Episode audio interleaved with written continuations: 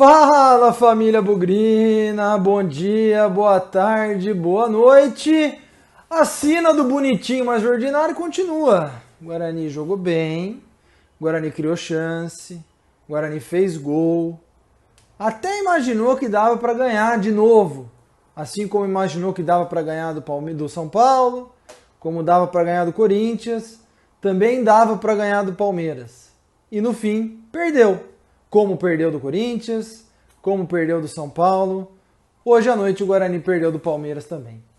Mais uma noite de muita organização, muita disciplina, muita é muito toque de bola no primeiro tempo, né, principalmente. Mas pouca efetividade, discussões sobre arbitragem também. Mas vamos lá, né? A gente teve chance independente da arbitragem. É sobre tudo isso que o Bugricast pós-jogo vai falar hoje dessa derrota por 2 a 1 de virada para o Palmeiras, ganhamos de virada fora de casa contra a Ferroviária, perdemos de virada para o Palmeiras no Brinco de Ouro e não conseguimos, mais uma vez, pontuar num jogo facílimo de se pontuar. Bora, vamos falar do jogo. Bugrecast, o podcast da torcida bugrina. Sempre lembrando, sempre pedindo para você que está acompanhando esse pós-jogo, deixa o seu like aqui no YouTube. O like é muito importante, viu, galera? Por favor, ajuda a gente aí a espalhar o Bugrecast nessa galáxia que é o YouTube para a gente continuar falando do Guarani. Deixe seu like, se inscreva no canal, passamos aí os 1.200 inscritos, já vamos começar a olhar para o 1.300, a gente precisa da participação de todos vocês e os comentários também, muito importante para gerar aquele engajamento, espalhar também o Bugrecast pelo YouTube. Então, deixa seu like, deixa seu comentário, se não está inscrito, se inscreva e também ative o sininho para receber as notificações. São os quatro pedidos que a gente faz antes de começar a falar desse jogo, mais uma vez frustrante pelo Paulistão 2021.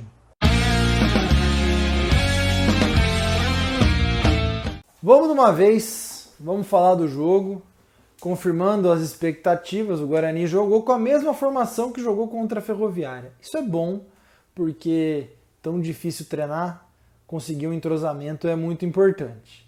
O Palmeiras, como esperado, veio com um monte de desfalque, principalmente na defesa, com um meio para frente ali forte, né? Bons jogadores e que podiam fazer a diferença. Primeiro tempo foi relativamente impressionante da parte do Guarani, mais uma vez, né? Mais um bom futebol. É, o Andrigo jogou muito no primeiro tempo, talvez ali se aproveitando de muito problema de posicionamento do Palmeiras, a defesa bastante confusa, dando bastante espaço. Gostei da atuação do Bidu no primeiro tempo, cortando para dentro, fazendo jogadas. E aos poucos as oportunidades foram aparecendo. Até lembrou um pouco o jogo contra a Ferroviária, em que o Guarani praticamente não fez defesa nenhuma, é, especialmente ali no, no primeiro tempo, depois que tomou o gol, né? O Guarani teve o controle total da partida, Lembrou o jogo contra o Corinthians também, que o Corinthians não deu um chute a gol no segundo tempo. Então pareceu mais uma partida muito controlada. E por incrível que pareça, né, embora tivesse muita preocupação aí sobre o transcorrer do jogo, o Guarani dominou, tomou conta. Davó, muita velocidade. Bruno Sávio aparecendo bastante pelo lado, indo e voltando. Júlio César também. E as oportunidades foram devagarzinho aparecendo. Lembro de algumas oportunidades dentro da área, um cruzamento ali que passou é, para o Andrigo desviar, depois um chute de fora, enfim, uma boa jogada. Até que o Andrigo fez um puta de um golaço, né? Jogada ali pelo lado direito. É, o Andrigo bateu forte fora da área ou em cima da área, sem chance para o goleiro. E aquilo que a gente imaginava que aconteceria, né? Como aconteceu lá em Araraquara, o Guarani esperando o Palmeiras, isso não aconteceu e também foi surpreendente. Porque antes de fazer 1x0, o Guarani já dominava o jogo. Depois de fazer 1x0, continuou em cima, se aproveitando de todas as vulnerabilidades do Palmeiras, que com aquele time que estava em campo não era nada demais. Pelo contrário, um time completamente ganhável. E aí vem, é, provavelmente, a grande oportunidade do jogo. De novo, né? Andrigo jogando muito, Rodrigo Andrade, um leão no meio-campo, fazendo as, as transições, virando o jogo. Uma coisa que eu comentei no intervalo no Instagram viradas de bola, muito interessante é, o Guarani usando mais o campo, a tal da amplitude.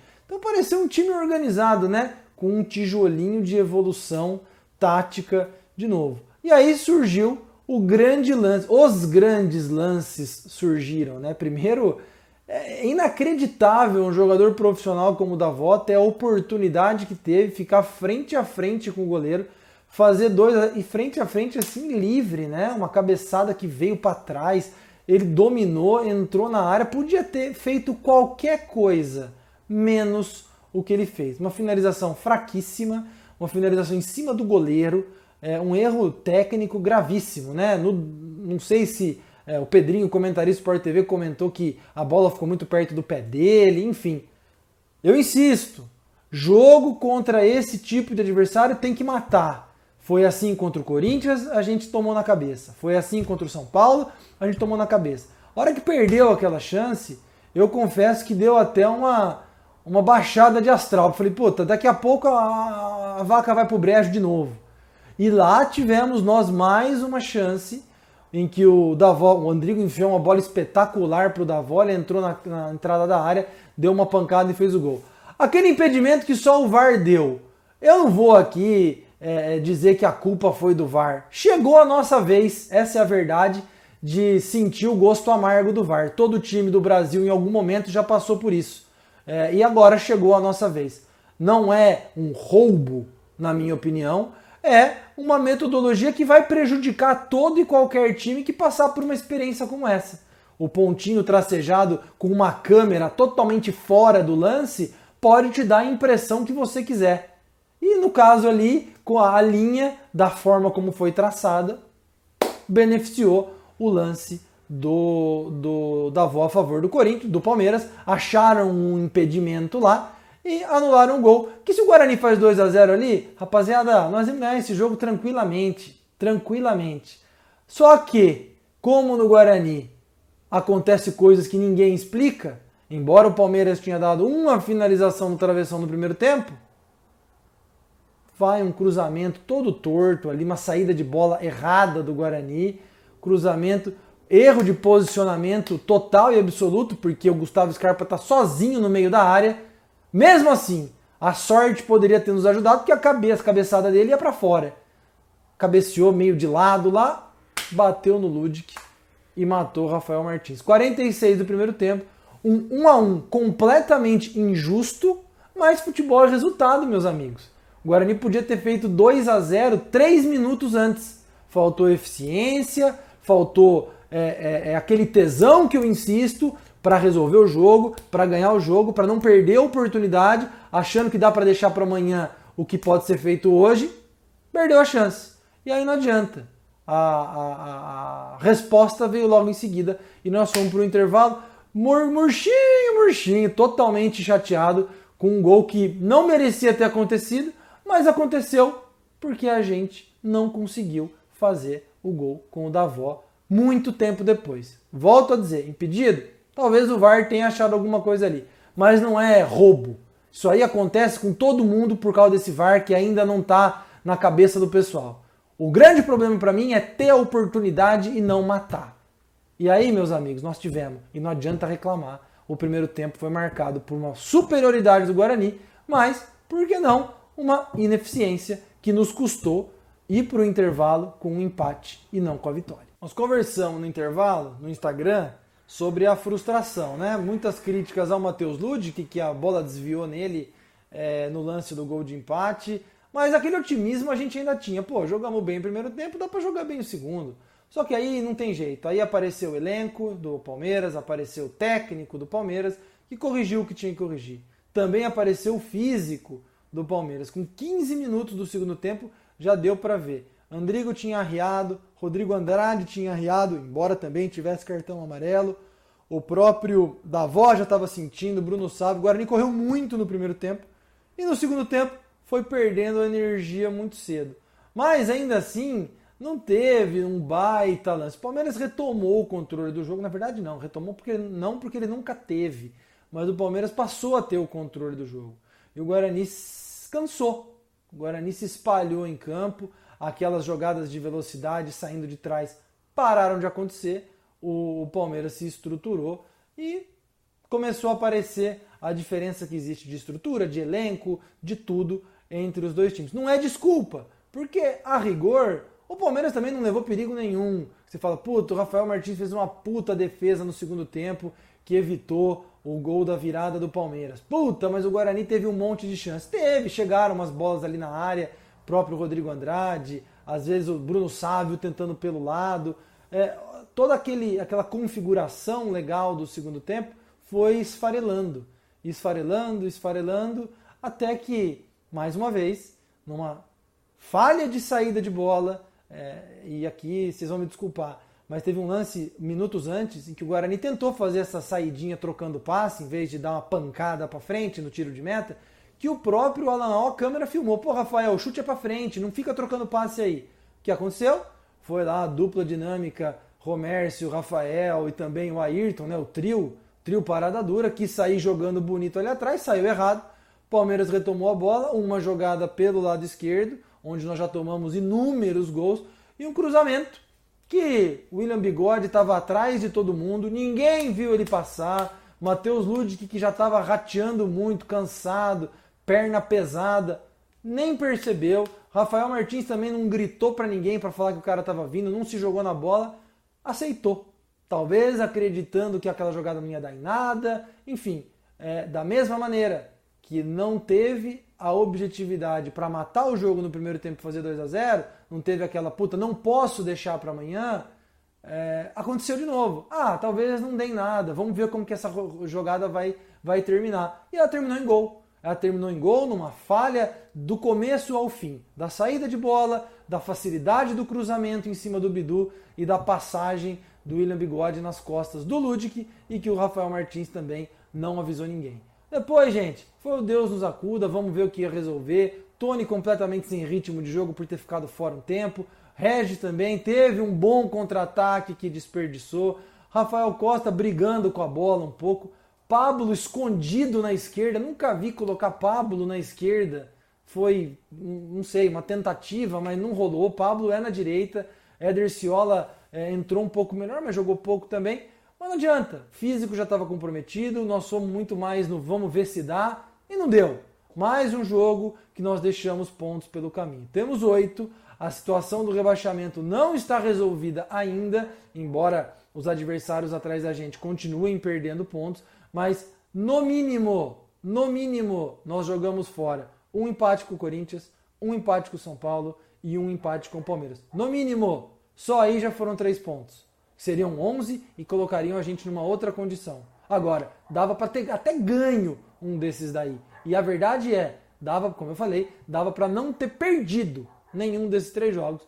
E esse futebol organizadinho, bonitinho, com troca de passe, com é, passagem, com infiltração, tudo muito lindo.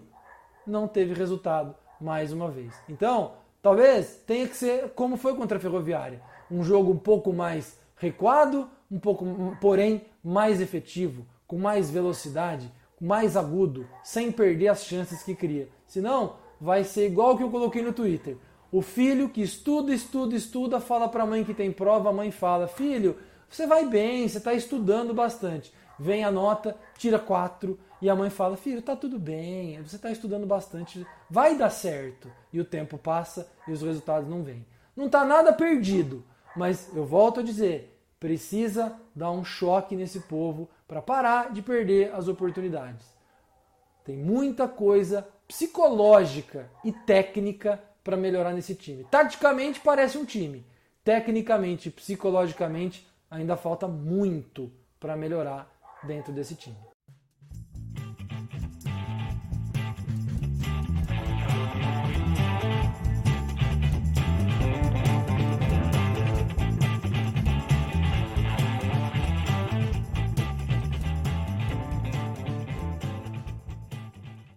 Vamos lá então, notas do jogo, essa derrota mais uma frustrante do Guarani que já tem 10 jogos, incrível, 10 jogos seguidos em casa sem vitória, contando a Série B. Em 2021 o Guarani ainda não ganhou no Brinco de Ouro e daqui a pouco nós estamos em maio, que coisa inacreditável. Todo mundo começa com 6 e o desempenho vai dizer se merece mais ou menos. Vamos começar com o goleiro Rafael Martins, muita expectativa em cima dele. Vi falhas parecidas com a do Gabriel Mesquita. Mal pelo alto, é, fez ali algumas defesas importantes. É, não tô vendo até agora o tal do Rafael Martins que todo mundo fala que é um goleiro melhor que o Gabriel Mesquita. Parecem os dois no mesmo nível, com algumas das falhas parecidas, nota 5 para ele.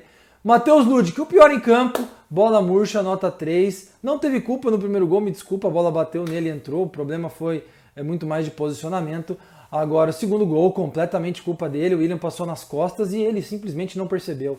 Durante o jogo nervoso, chegou a apoiar um pouco mais no segundo tempo, apoiou também no primeiro, mas parece perna presa, parece que sentiu o jogo. Essa é a verdade. Parece que sentiu a pressão, nota 3, o bola murcha, o Matheus Ludic. Ayrton, 6, é, embora tenha falhado ali um pouco no, no, no segundo gol na saída de bola, é o capitão, fez uma partida tranquila, também foi pouco incomodado. Romércio, 5,5. Não foi uma das suas melhores partidas, mas foi longe de ser uma das piores. Teve alguns erros, sim, mas de forma geral rebateu, cortou pelo alto. Foi uma partida um pouco mais sólida do que a gente estava acostumado. 5,5 porque apresentou mais erros técnicos que o Ayrton. Bidu, lateral esquerdo, nota 6. Atuação melhor no primeiro tempo do que no segundo. Provavelmente, mais uma vez, porque cansou. Achei que a partir ali dos 25, 30 do segundo tempo, a língua dele virou uma belíssima gravata e ele cansou de uma vez por todas, nota 6. Mas o Bidu parece que está encontrando o futebol dele. É, hoje foi uma partida mais regular que as outras. No meio-campo, Bruno Silva, eu gostei bastante da atuação do Bruno Silva, principalmente distribuindo as bolas. É, não é um marcador de roubar bolas, mas ele sempre tem alternativas de passe. É, e muito mais do que destruir, eu gosto do futebol construído e ele tem um pouco mais dessa característica de passe. Então fez uma boa partida, nota 6,5 para ele.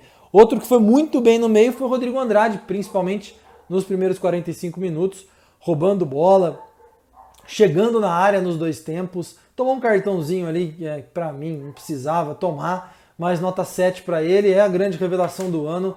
Tem jogado bem, não se intimidou com o Felipe Melo, inclusive.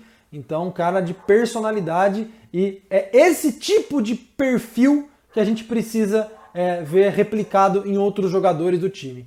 Rodrigo Andrade é mais guerreiro, é mais lutador, não é aquele cara que joga pra torcida, dá carrinho na defesa, não é isso. Ele é um cara que parece ser firme, joga sério, com responsabilidade e apresenta também bons momentos técnicos. Então, nota 7 para ele, gostei muito.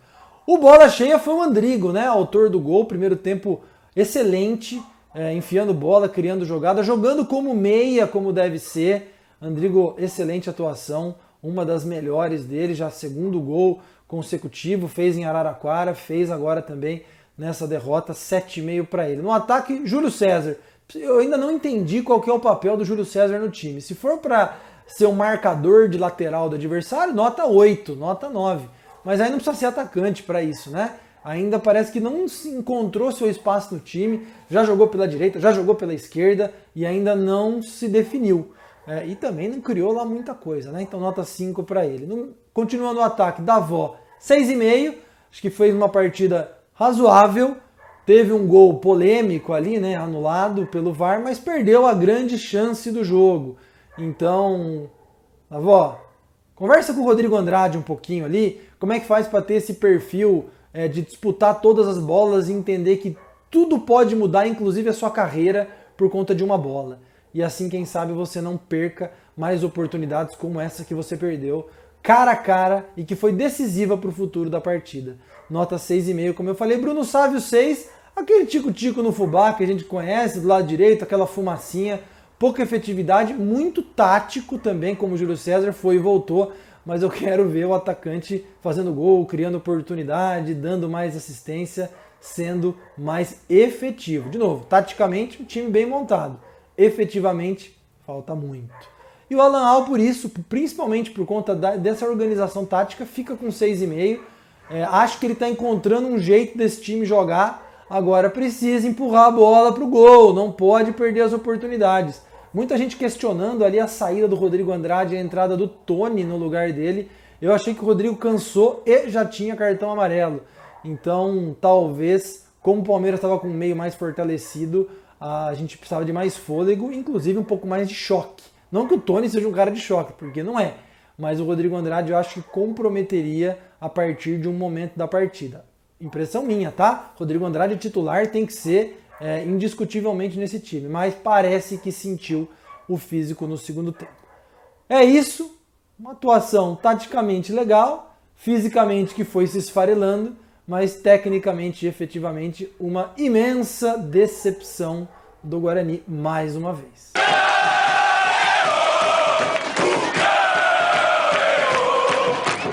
Se na terça-feira, né, nós ganhamos da Ferroviária e curtimos um feriadinho tranquilo, quarta-feira, leve, com vitória, nós vamos passar um fim de semana de cabeça cheia, né? Derrota é, lamentável para o Palmeiras, acho que esse é o termo que pode usar. Tivemos chance de pelo menos pontuar de novo, já falei exaustivamente sobre isso. O time tem uma cara de time, mas o time ainda não tem um perfil vencedor ainda não tem aquele tesão para ganhar os jogos que tanto a gente insiste aqui no Bugrecast. E, e, assim, não é uma crítica individual a esse ou aquele jogador. Parece um pouco do time. O time vai até um determinado ponto e talvez aceite muito as derrotas e aceite as perdas de oportunidade de uma forma muito passiva. E não pode ser assim um time de futebol, principalmente quando enfrenta os times da capital. Pô, nós perdemos os três, gente. Os três com time reserva. Os três com molecada. Ah, a molecada é melhor, a estrutura é melhor. Ninguém tem dúvida disso. Mas, poxa, é uma oportunidade para Bidu, uma oportunidade para o próprio Lud, que, sabe, também mostrar a sua própria carreira. Tirar um pouco a cabecinha do casco da tartaruga, pôr para fora e falar: meu filho, agora eu tô aqui para brilhar. Parece um time muito, muito, muito tranquilo, muito zen. Gente, futebol não é isso. Futebol é bola na rede. Então, se continuar com muitos princípios táticos, é bom. É bom porque se organiza e se estrutura em campo, mas não é suficiente. Para ser um time completo, precisa jogar feio e ganhar de 1 a 0. Também pode ser bonito e ganhar de 4, mas tem que manter uma constância. E infelizmente em casa a constância tem sido de derrota para times é, relativamente fortes, mas com escalações frágeis. Pontos o Guarani podia somar e olhar para uma classificação para a próxima fase do Paulista com mais certeza do que tem hoje. Hoje não tem, mais uma vez, a certeza de classificação. Faltam cinco jogos, se eu não estou enganado, é, sendo que um deles só no brinco de ouro. Então, é, atenção, hein? Atenção, porque a tabela agora vai cobrar e ela já cobra na segunda-feira contra o Santo André 10 e 15 da madrugada lá no Canindé. Não teremos Bidu, não teremos Rodrigo Andrade. É hora de começar a ver esse elenco. Vai colocar o Eliel, deve colocar o Tony também. Não pode perder do Santo André, gente. Então já vamos colocar as barbas de molho, pensar um jogo de cada vez, encarar como jogo contra a Ferroviária, com a faca nos dentes, com aquele tesão, com o psicológico lá em cima para ganhar. É isso que a gente espera, é isso que a gente quer, porque se começar a deixar para depois, as coisas podem complicar ainda mais. Vamos passar um final de semana com barba, com as barbas de molho. Fiquem de olho aí, daqui a pouco a gente já está com o pós-jogo, com o pré-jogo contra o Santo André no ar. Se você gostou desse programa, deixe seu comentário. Se você não gostou, deixe também. Não se esqueça de curtir o programa para espalhar o Bugrecast na galáxia do YouTube. E vamos para a próxima. Vamos ver o que, que o campeonato nos reserva, é, porque as coisas estão se afunilando e a gente precisa de uma resposta urgente. É isso. Nos vemos no próximo jogo, sem nunca esquecer que na vitória ou na derrota, hoje e sempre Guarani. Avante, avante, meu bugre, que nós vibramos por ti, na vitória ou na derrota, hoje e sempre Guarani. ride.